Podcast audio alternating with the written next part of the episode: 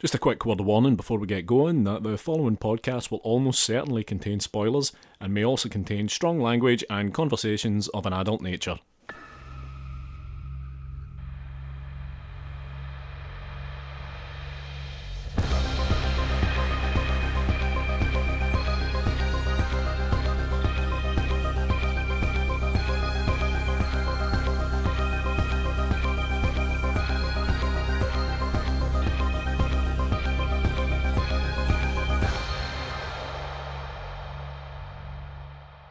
And welcome to Minisode 149 of Strong Language and Violent Scenes, the podcast giving a second chance to films that might not deserve them. I'm Mitch Bain, I'm a lapsed horror writer and an occasional doer of musical things. And I'm Andy Stewart. Good morning, Mitch. Good morning, good morning. Hello there. For date stamp purposes, 11.30am on Sunday. How are you? I'm alright, man. I'm okay. Not too bad at all. Um, just getting on with it, really. I've been up since the crack of dawn. And, uh, That's spirit. Good, yeah, good. Yeah, yeah. And uh, here I am now doing this for you. It's lovely. Fantastic. I am also fine. Yeah, I was getting to that. Fairly uneventful week. And by uneventful, I mean kind of like unremarkable. Very busy, but no like events, you know? I'm going to have to agree with you there. I have been largely the same. However, I have squeezed in some viewing. How about you? A couple of things. I just wanted to quickly mention that the Arrow Video 4K releases of both Donnie Darko and Battle Royale have just landed, so I will be talking about them probably next week. But uh, Okay. I'm looking forward to digging into those because they look pretty great. Mm-hmm. Um, but aside from that, the only thing really that I wanted to mention this week that I watched, apart from Irreversible, which I don't really want to get into because we all know about Irreversible, is something that we both watched last night, actually. Mm-hmm. Yep. Now, regular listeners to the show will be aware of Paddy Murphy. He is a filmmaker from Limerick in Ireland, and he has been on this podcast twice now, I believe. That is correct. Jason Goes to Hell and Ghoulies 2. yeah, what a, what what a pairing. But yeah, last night Paddy did something kind of interesting, I think, um, because I hadn't heard of this. Apparently, a couple of maybe a couple of other people have done it, but this was certainly my first experience of someone doing it that I know and kind of going on and watching it. But Paddy premiered his newest feature on Twitch last night. He did, yeah, uh, in memoriam. Yeah, yeah. Obviously, previously Paddy's features have been The Three Don'ts and The Perished, which played at Fright Fest a couple of years back. Yeah, that's right. And Paddy kind of just like hadn't really mentioned this a massive amount, and just kind of maybe last week uh, said that he was going to be giving his third feature a premiere on Twitch at ten o'clock on Saturday night. So um, I took a wee break from the concluding Soho Shockdown Saturdays. Of course, yeah. um, which was also really good yesterday, um, to check this out. Now, my level of familiarity with Twitch as a platform is pretty limited. Um, I got an account to watch this. I don't know if you needed to do that or not, but I just did it. And I think that this was a good move by Paddy for a start. Like, I want to say that, like, I think that this works as an idea because when you looked at the amount of people that were in the room uh, before it started, I kind of looked at it and I was like, that's more than a sold out small screen at a festival. Yes, yeah, definitely. So I was that was like this is a this is a smart use of that platform because there's more eyes on this than there would have been in a real kind of like in person festival. Also, possibly if it premiered at a digital festival. Absolutely, quite possibly. hmm yeah. Uh, so no qualms with that at all. Twitch as a format, as a platform, as a thing, is absolutely baffling to me. I must say. now, you were kind of texting me last night uh, as you uh, took a moment to explore Twitch and the offerings on Twitch. Now, I'm, I'm kind of loosely familiar with Twitch because I have an account and I kind of follow a few people on there, one of which, in fact, is Paddy. Um, so I've seen streams on Twitch before, I kind of have a rough idea of how it works. But you seem to be completely out your depth. You were like an, an old guy with a new mobile phone. Yeah, I went on, and uh, so I, I, f- I think I set up my account at like half past nine or something like that, um, and the thing started at ten. So I was like, oh, I have half an hour to kill. I am gonna just familiarize myself with Twitch on a conceptual level, get an understanding for how this works. Thirty minutes later, I was no further on. I, I I just dropped in on a couple of things, and I understand that it exists largely, but not exclusively, for streaming video games. Yeah, yeah, yeah. I know that people do it for other things, and I understand the appeal of that. I've watched a couple myself in my time on other things, but um, the actual interface is terrifying to me. Like I logged it, I, I, just jumped into one and started watching a guy streaming a game. As an audio-visual experience, watching it happen was absolute sensory bombast to me. I've never felt more out of touch with young people. yeah, because when you go onto a Twitch screen, you or a Twitch stream, you've got like comments down one side, you've got emojis and gifs pinging all over the fucking place.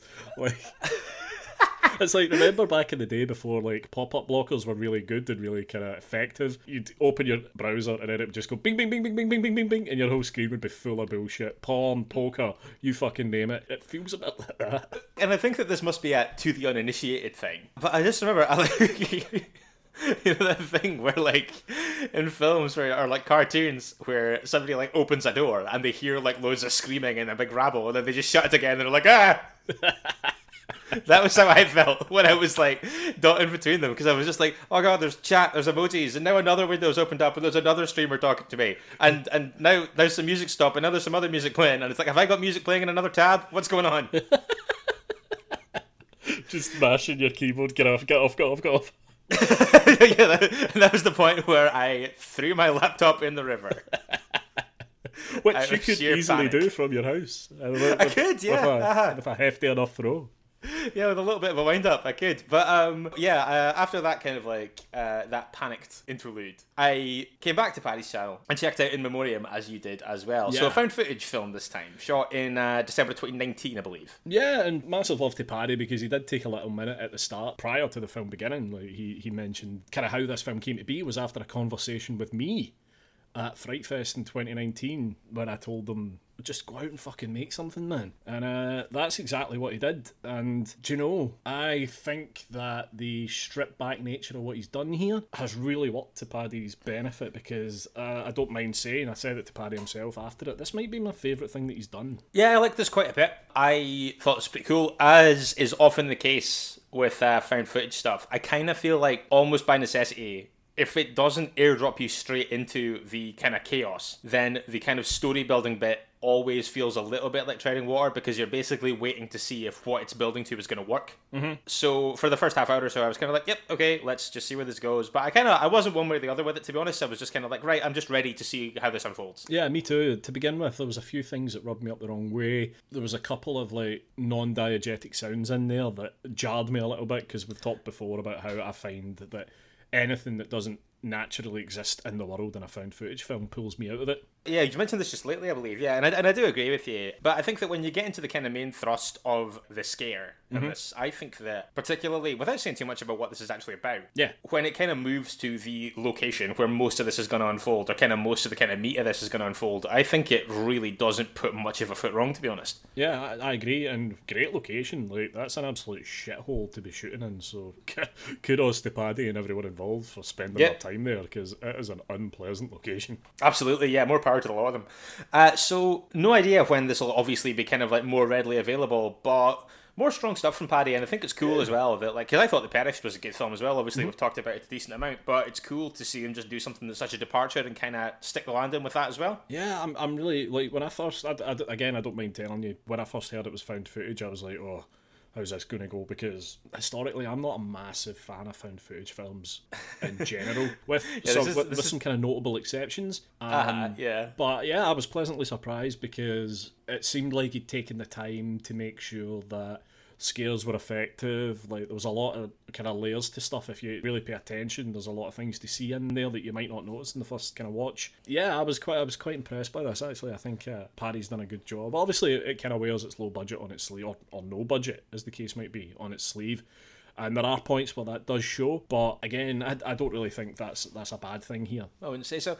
Also, yeah, like when you said the found footage thing, I had the same kind of same reservations, and I'll just say as well that this is the second film of Paddy's in a row that when I heard what he was doing, my instinct uh, or my instinctive response was, um, "Hope I know what you're doing." And for the second time in a row, he has. Yeah, yeah, yeah. He's he's he's done quite well there. I, I was pretty impressed. And then uh, after it, he did a, a pretty cool Q and A as well on Twitch with a lot of the kind of cast and crew and stuff. So that was pretty cool as well. I think. I mean, I don't know how many more of these people are going to do because things are kind of loosening up a bit. I think uh, in in terms of COVID restrictions and stuff like that. But as an experiment, I mean, Paddy says himself, the film is an experiment. Uh, an Yeah. experiment I think that has largely worked for him. And I, I think as an experiment premiering your film on Twitch was quite successful as well, I would say. Yeah, I would say it was pretty shrewd and it worked. Yeah. Like, definitely, absolutely. So, yeah, well done to Paddy, and that was in memoriam. Uh, so, did you say that was the main thrust of your viewing this week? Largely, I do have obviously uh, Nature Gone Wild uh, Mm-hmm. Yeah, yeah. to talk about, but I also did watch the latest episode of Creepshow. Now, I'm sure that's where you can also weigh in. Yeah, that's a good bridge. Um, yeah, I did watch this week's episode of Creepshow, Two segments, uh, series two, episode four, and the first one directed again by Joe Lynch. Yeah, second week in a row having Joe Lynch direct a segment here, written by and starring, I believe, Eric Edelstein, who was in things like Green Room, and Barbara Crampton. Yeah, so uh, Pipe Screams is about a janitor who is going, uh,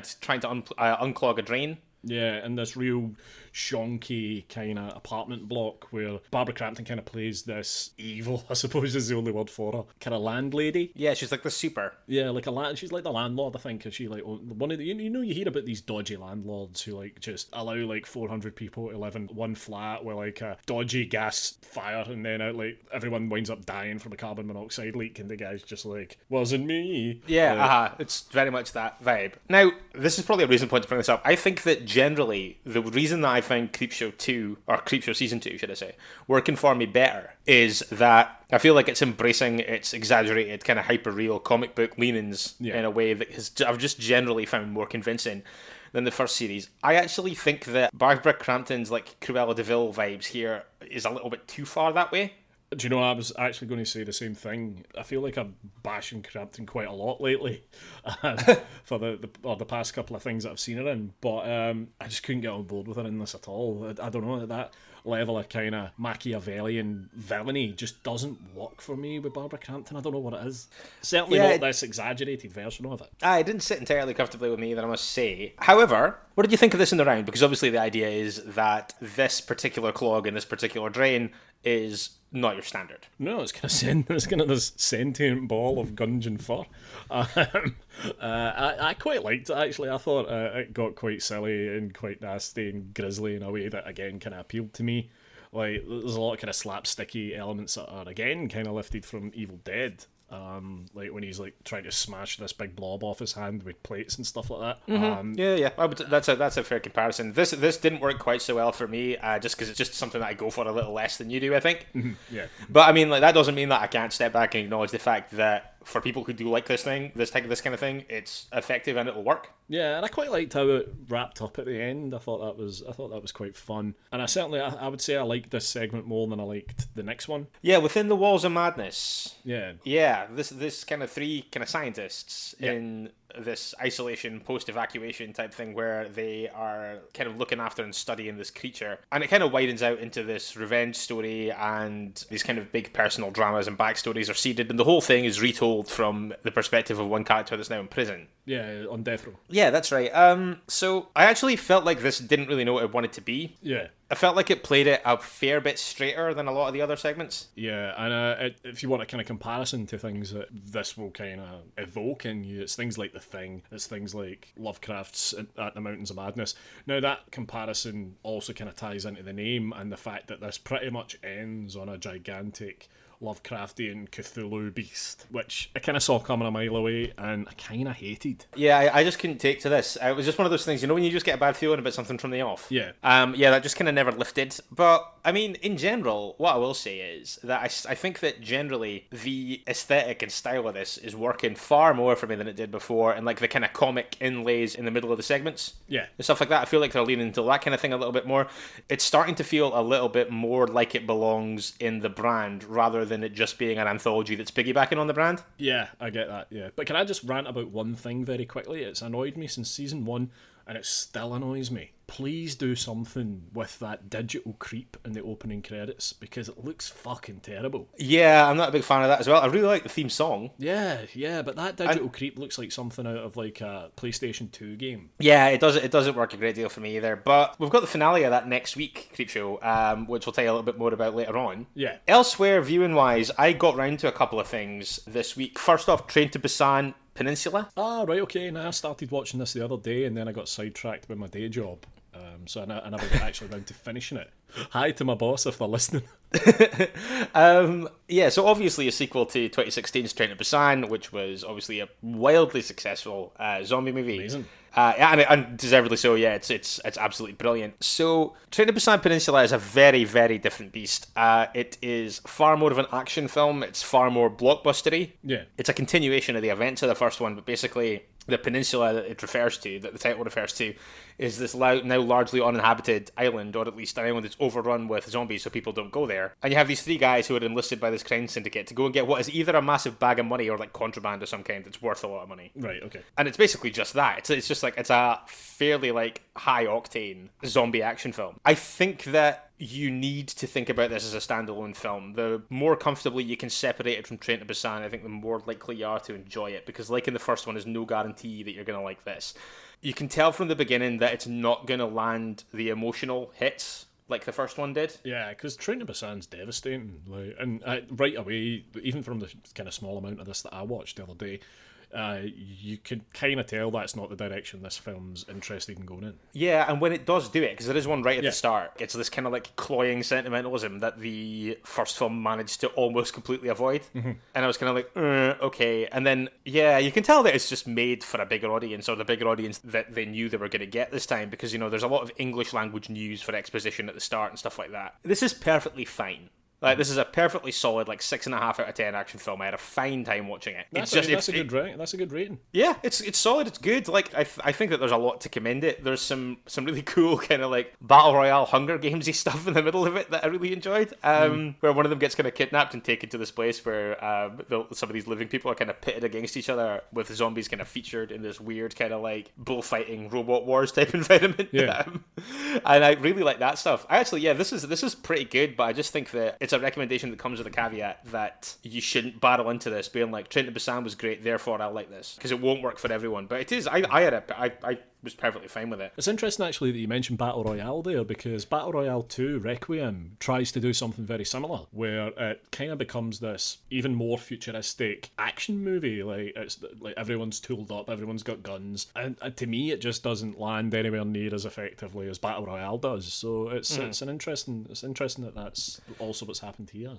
I and like I said, I, like, I don't think that this fails by any stretch of the imagination. I just think that people should know what they're signing up for before Yeah. they started. It almost like it deliberately separates itself from the original far enough to carve out this action world that it wants to live in. It kind of wants to have its cake and eat it in that way, I suppose. yeah Because obviously you still want to stick the name on it because it's a Train to Busan presents. Yeah. Um, which I also I don't like as a naming Yeah, I don't convention, like. but I, I- I don't like the, the using that word there. Just feels to me as if you can just snap up any zombie film that comes your way and just slap that kind of Train to Busan presents on the front of it, and it makes me uncomfortable. It's like snapping up films and just putting Cloverfield in the title.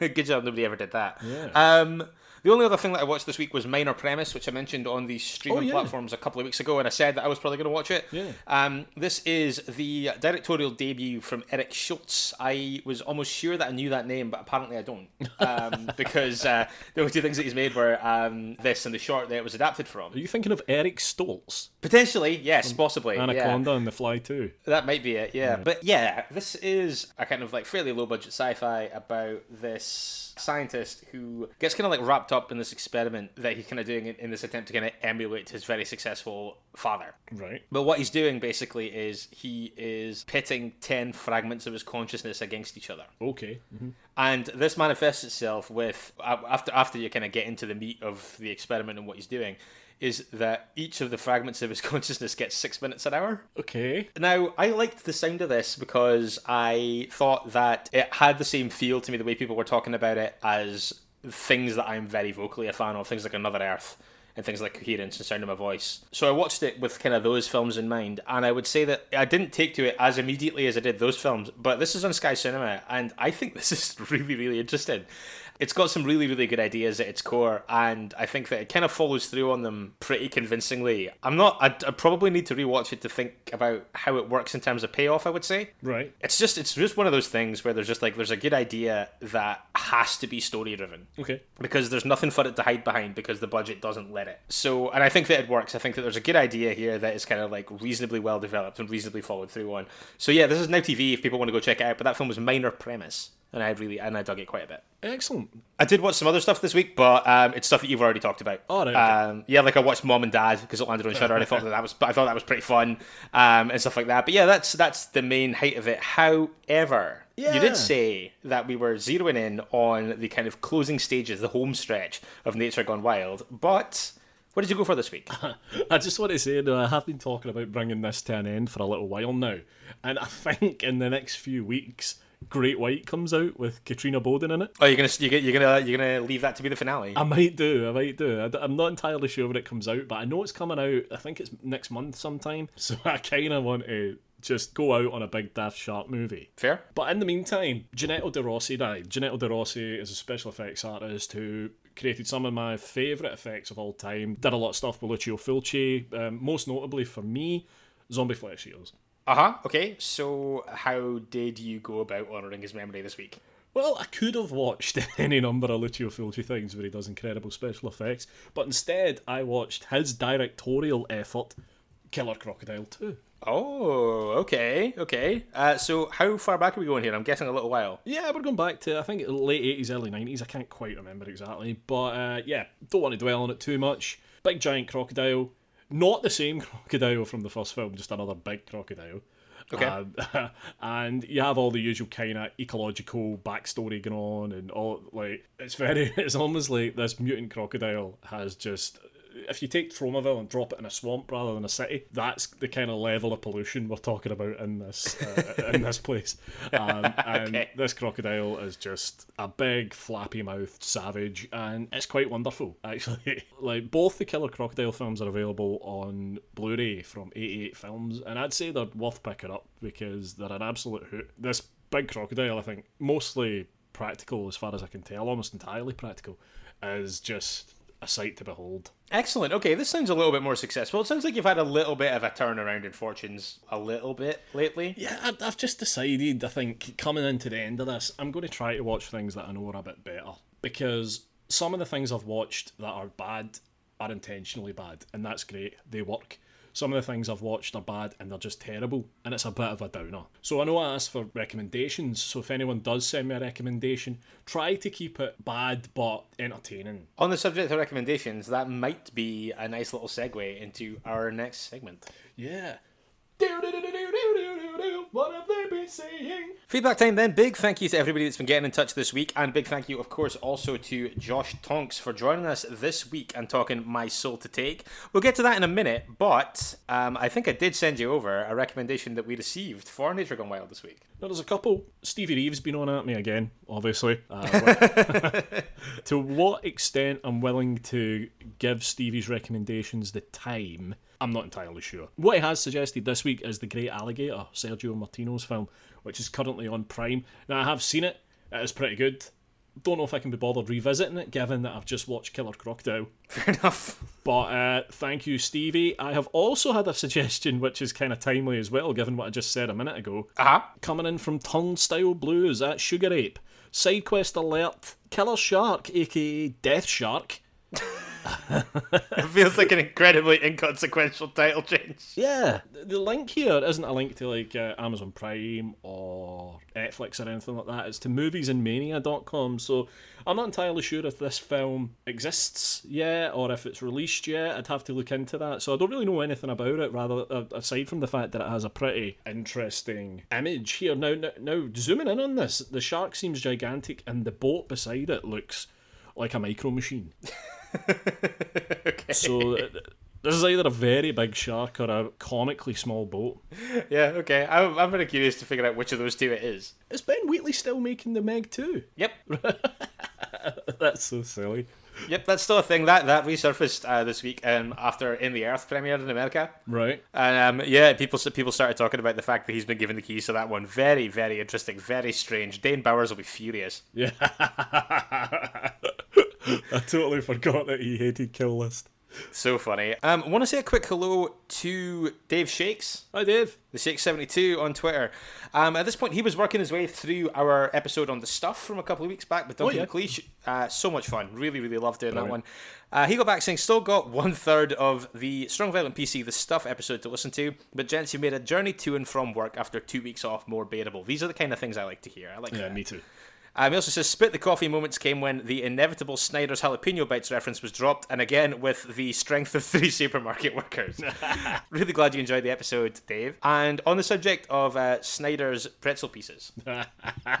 now, I don't want to dwell on this too much because I kind of feel like if people are just kind of dropping in on the podcast and they hear this, then it might not make a ton of sense. Mm-hmm. But I do want to mention it quickly because it took up about 75% of the feedback this week across a number of platforms. But the ongoing discussion of uh, which is the superior flavour of uh, Snyder's of Hanover pretzel pieces has raged on and leveled up quite significantly uh, this week. So, what started all this was uh, in the Chud Locker, Alison, Alison Garsha, Uh-huh. um, our old pal, got in touch and uh, she said, Will I start a war if I say that this is the superior flavour? And posted a picture of the honey, mustard, and onion pers- uh, kind of variety. Oh god. Now, obviously, I'm not privy to the behind-the-scenes workings of the Chud Locker or really any of the comments there.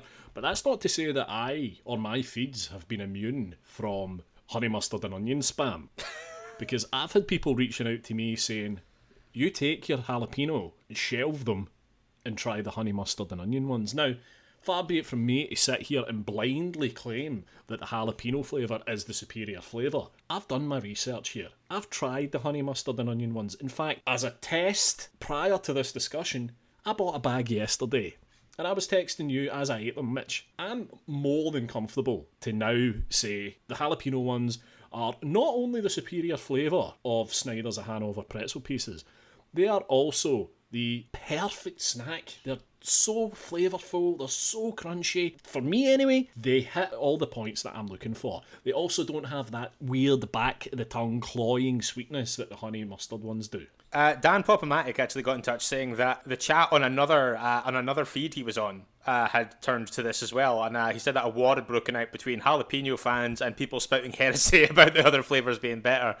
He also said, "I think we now know what the real stuff is." I want to say at this juncture as well, right, that we have talked about Snyder's Hanover, we have tagged them, other people have tagged them, they've tagged us. We haven't heard peep one from Snyder's of Hanover on this point, right? We haven't even heard them saying, I'm glad that you have such lively conversations about the flavours of, of our product. I don't want this show to get bogged down in pretzel piece chat. I think that pretzel discourse will be the downfall of us all. Yeah, I'm, I'm happy to occasionally have it swell up and flare up again, but I don't want this show to become defined by a brand that refuses to acknowledge us. yeah, absolutely. Yeah, I completely agree. I, I am jumping through no more hoops for this company. No, no, I will continue to eat their delicious product, make no mistake. But as far as airtime I'm willing to give them, I think the, the tanks are running low. Yeah, absolutely. My my um my enjoyment of this, save for crunching, will now be enjoyed in dignified silence.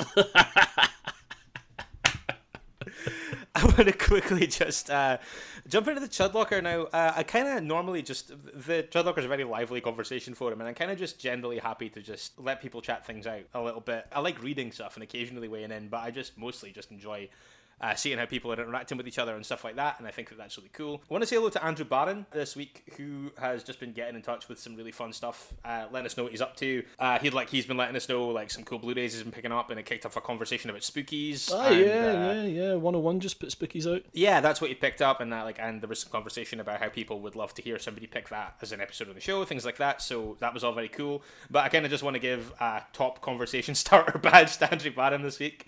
Um, however, Chris Skelp got in touch and asked a really interesting question, and I just wanted to dwell on it for a little bit because I'd be quite interested to hear more people's thoughts. Okay. So Chris basically said that um, it was after we were talking about what the stuff would play well in a double bill with. Right. And we were talking about street trash and we were talking about how to get ahead in advertising and all those kinds of things. Chris then asked, he was like, if you could do or program a double feature of films that have been covered on this show, what would you choose and why?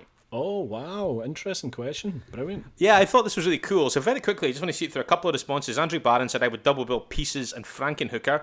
Uh, both deal with men building a false ideal with a female form, but they handle that topic in a very different way. Uh-huh. James Duffy probably in the mouth of madness and Shocker. Wow, okay. Uh, underappreciated works, I think, down to who the directors were and them not being held in the esteem of previous works, which I think is kind of interesting. I think he's probably right. I think that both those films probably do live in the shadows of the director's other works. Yeah. Fine with that.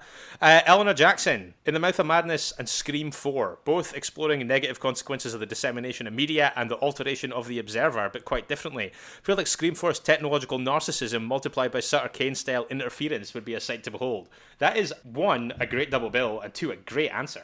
Amazing. Yeah, incredibly Brilliant. incredibly detailed. Like it a lot. And also Alison Garcia getting in touch saying Halloween H2O and Urban Legend, which I think would play great. Yeah. Uh, She's also titling that Echoes of a Scream. Oh, people are even titling the night. Yeah, people people were, t- were taking it really seriously, but they were giving really, really great considered answers. And I just wanted to give a quick mention to the fact that um, our listeners are great. Every one of you are amazing. Uh, I just want to quickly touch on one last thing that I've got here coming in from our old pal Kim Morrison. Oh, yeah, mhm, yeah. Just saying, I really enjoyed My Soul to Take. I love small town curse movies. Kim, one, nice to hear from you. Two, good on you for being one of the only voices really speaking up in defense of My Soul to Take. There's kind of been a pregnant silence this week in the, the kind of discourse as it relates to My Soul to Take. It's almost as if people have just went, nah, it's not for me, I'm not touching it. Yeah, um, Dan Popomatic said that he thought that it was good that we could have a funny and informed conversation about a film that bad, and I think that's about the only other contribution that I remember. Yeah, I anyone, saw uh, that too. Uh, He's- anyone he's- having. he's right. I mean, yeah, he's got a point. I mean, it was a, it was a great conversation. I loved it, um, and uh, I thought that Josh completely understood the brief in terms of how to come into the conversation. Yeah. because he was very ready to make fun of it, but also you could tell that, like, you know, he was very interested in the story of it and how we ended up with the film that we got Yeah, absolutely. um, with my soul to take. So yeah, very really cool stuff. That is about my lot for feedback, but I just want to just kind of generally round off and just say that this has been a really really fun week in terms of just having nice stuff to read Yeah. and just things that made me really happy um, with the way that you guys are interacting with us and with each other. It's really really cool. Uh, never stop. Never stop. So.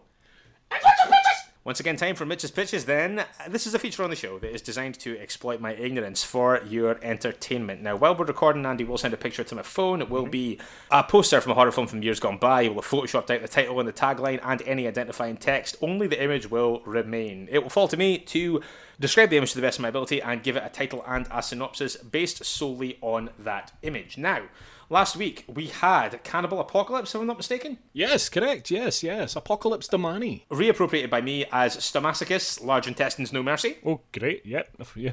A whole load of responses that I really want to get into because some of these are awesome. Lay them on me, Mitch. Hanny underscore Ray on Twitter, the sole surviving young criminal from the original film, love it, turns to dark magic to get into a new gang, but after a spell backfires and turns the gang into cannibals, he starts to think he might have made things worse. Again. Cannibal Criminals 2, not again. uh, Cosmic Ray Girl, Benedict Balls has.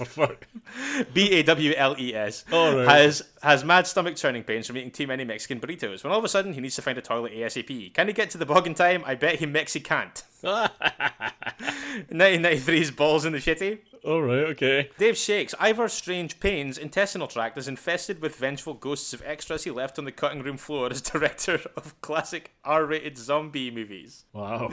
Hungry for revenge, they take a pound of flesh and tear his R soul apart in 1986's Crud, creator's really ugly demise. I love how uh, gastric people have gotten with us. Very much so. Uh, however, little bit of a change of pace and a warm welcome back to Chris Salt. Oh, hello, Chris.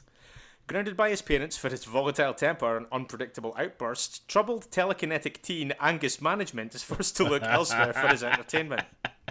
Inspired by some videos on the internet, he uses his powers to force the tramps outside his window to fight each other for scraps of liver. To his surprise, footage of his hepatological hijinks quickly cause a stir online, and Angus finds himself at the centre of a new media sensation. But now, with clicks climbing and the trap battle videos becoming more and more extreme, his powers begin to spiral out of control. Can he quell the psychic storm building within him, or will he be consumed by the carnivorous compulsion? Find out in Heavy Handed 2009 Techno Allegory Eat, Pray, Like, Subscribe.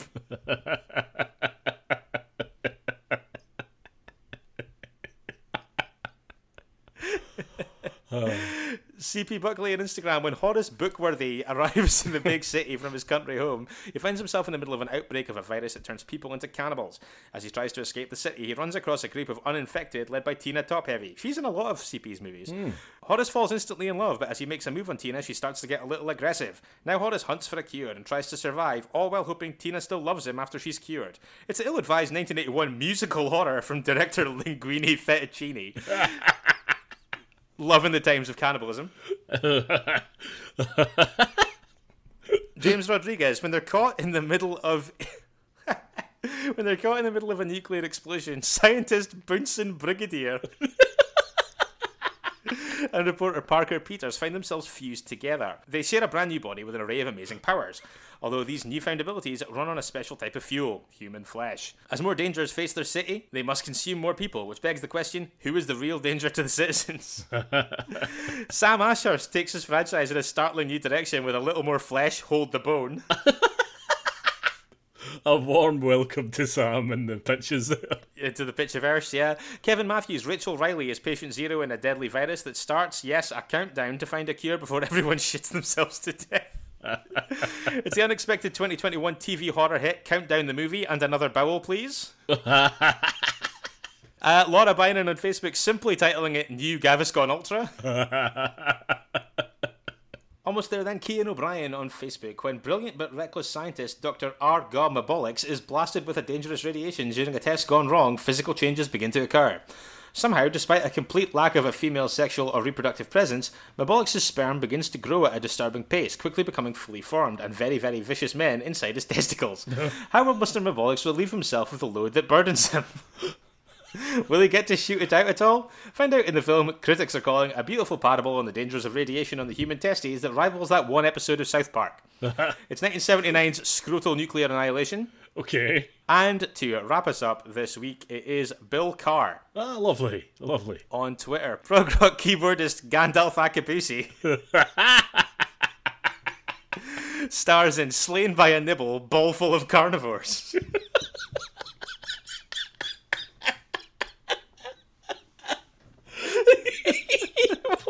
what that title? Slain by a Nibble, Ball Full of Carnivores. Wow. Uh, best character to, to Bill for a Gandalf Akabusi. Yeah, I would. I, I think that Vincent Brigadier was in the lead until then. I Yeah, think that, for um, sure. Also tremendous. Um, best pitch. Uh, James Rodriguez? All right. Okay. So uh, wins this week then for Bill and for James. Yeah, well done, guys. Big well done to both of you. Big swathes of nothing in transit. So you got one for me? I do uh, with you now. Okay. Okay. Okay. hmm Yeah. This is yeah. This I can work with this. So uh, there's no border to this image. The uh, background is dark, like either a very dark blue or black. Um, it's nighttime, I would say, is, is my main takeaway. There's also some kind of some kind of some kind of light blue mist. The bottom half of the image is blank. I'm assuming that's where the text has been removed. We are looking at a train here. Yeah. Uh, front on, coming towards the viewer. It, it looks like a steam train Fair. as well. I would say, um, just just just trying to be as thorough as possible. However, it also has a gigantic face on it. It's got two kind of like glowing light eyes. Mm-hmm. It's gonna it's like it's like, it's like a skull. Yeah, Um, okay. but it's also got um, it's got it's like gonna get huge fangs and a row of sharp teeth. And then its mandible is a fair bit lower down, which is kind of just kind of very similar. And uh, yeah, its mouth is a big black and red expanse. Yeah. So yeah, so there you go. Um, skull-faced, fanged train hurtles towards the viewer. Perfect. Yeah, I, there's nothing else there. No, there's not. I was going to say uh, it's like fairly simple, really. I would say. So of course I will need a minute. Absolutely.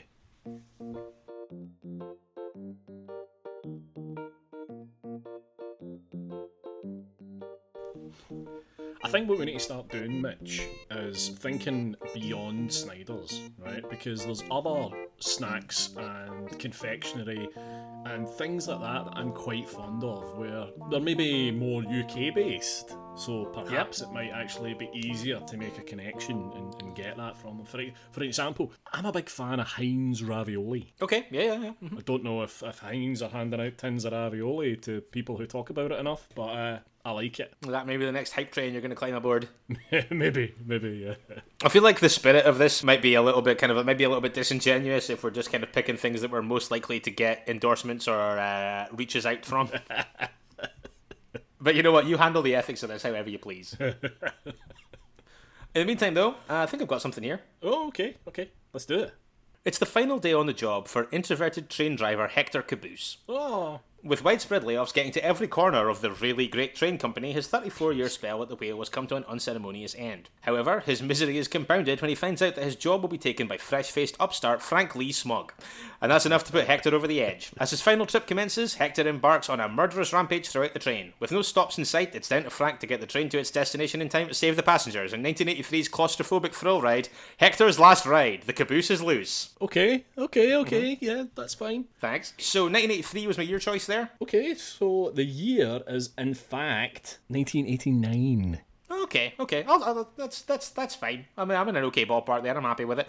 Uh, what's the film?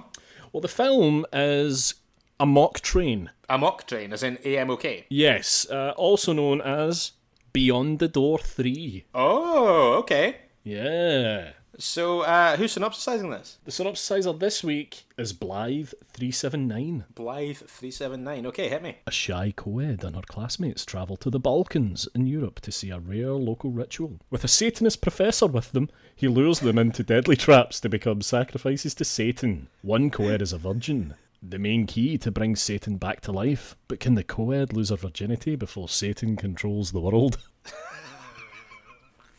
Fuck off. Have you seen this? yeah, it's not good. No, it sounds awful. Um, that concludes Mitch's pitches for this week. If you want to get in touch, then uh, that image will be everywhere by now. So get on it. Yeah. Streaming platforms then, and um, a decent amount uh, coming this week, which is probably not that surprising as we're passing another first of the month. Yeah. Which is when you often get a decent sized uh, content drop. So, yeah, the streaming platforms this week then, April 26th to May 2nd. On Sky Cinema then, on Thursday we've got Dead Water. When a relaxing getaway turns deadly, a former Marine must risk his life once again to save his wife and best friend from pirates. I hate the title of that film so much Dead Water. But yeah, there you go, that's there. On Amazon Prime on Saturday the 1st, we have got uh, Alien, Aliens, Alien 3, and Alien Resurrection. Okay, excellent. Also, The Haunting in Connecticut 2, Ghosts of Georgia. Right. Uh, Andy and Lisa move into a old southern house in Georgia with their daughter. Soon they discover they're not alone and learn a haunting and destructive secret of the house. Also got Warm Bodies. All Um, right, okay, nice. Landon as well, uh, which I think is a really fun film. At Scavenger Party R, a zombie meets Julie and feels strangely protective of her. As he begins to regain his human tendencies, their love is threatened by the very difference of their existence. I yeah, like I said, I really like this film. Really, really fun. Really great soundtrack. Really stylish. Loads of like I really like a lot. Heartwarming. Yeah, it really is. It's a cracker. Uh, Netflix then. On Thursday, we have got a Netflix original starring Amanda Seyfried, Things Heard and Seen. Okay, what's this? A young woman discovers that both her husband and their new home harbour sinister secrets after they leave Manhattan for small time life. Hmm. Now, I am just fresh off You Should Have Left, Yes. Which is also Amanda Seyfried and her family moving to a rural uh, location. Okay, okay, okay. So she's at it again. Yeah, I might give this a whack. I think it sounds. Uh, I think it sounds kind of interesting. And on Saturday, we've got a couple landing there as well. Uh, got the fourth kind. Okay, right. I've not seen this in a long time. Uh, in Nome, Alaska, a psychiatrist videotapes her therapy sessions with clients who claim they've experienced alien abductions. Also, premonition. Uh, Linda is devastated when her husband dies suddenly in a car crash, but then he reappears the next day as if nothing ever happened. Shudder's got a couple of things for us, of course. On Monday, a lot of you out there are going to be excited for this. I think In Search of Darkness Part 2. Yeah, if you've got four hours and 20 minutes to kill, uh, this is Yep. probably a good way to kill it. Four more hours. The documentary continues with a deeper dive into 80s horror movies with an emphasis on practical effects. Yeah. Uh, also on Monday, got Wakewood. Oh, wow, okay, yeah. This was one of those uh, early films that came out round about the rekindling of Hammer. Yeah, I think it was kind of one of the better ones. I think that this is kind of like much better thought of than things like The Quiet Ones and stuff like Aidan that. Gillen's in this. That's right, yeah. A grieving couple are given the chance to resurrect their daughter in this Irish film starring Aidan Gillen. After Alice's accidental death, her parents move to a quaint village to make a fresh start, but when a local offers to perform a ceremony that will temporarily bring their daughter back, they can't resist. Needless to say, when she comes back, she isn't quite herself. Um, another catalogue title landing on Shudder on Thursday. I don't know if you've seen this, Andy, but the synopsis piqued my curiosity. Back to 1972 for Horror Express. Oh yeah, okay. Mm-hmm. Uh, while travelling on the Trans Siberian Express, this is an incredibly complex sentence. While travelling on the Trans Siberian Express, an anthropologist and his rival must contain the threat posed by the former's cargo, a prehistoric ape, which is the host for a life form that is absorbing the minds of the passengers and crew. Yeah, Christopher Lee and Peter Cushing. Okay, cool. I think it sounds pretty interesting, but uh, there's a lot going on on there.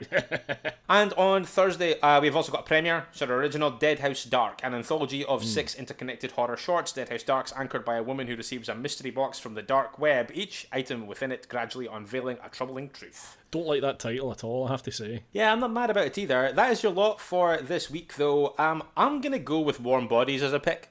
I'm going to go Alien. Oh, yeah, of course, that's out there. Because, uh, contrary to the discourse a couple of weeks ago, Alien is a horror movie. Yes, it is. Yeah, yeah, yeah. They can be set in space. That I actually think that of the available list, you choosing Alien and me choosing Warm Bodies is a perfect summation of our dynamic. I think that might be right, actually.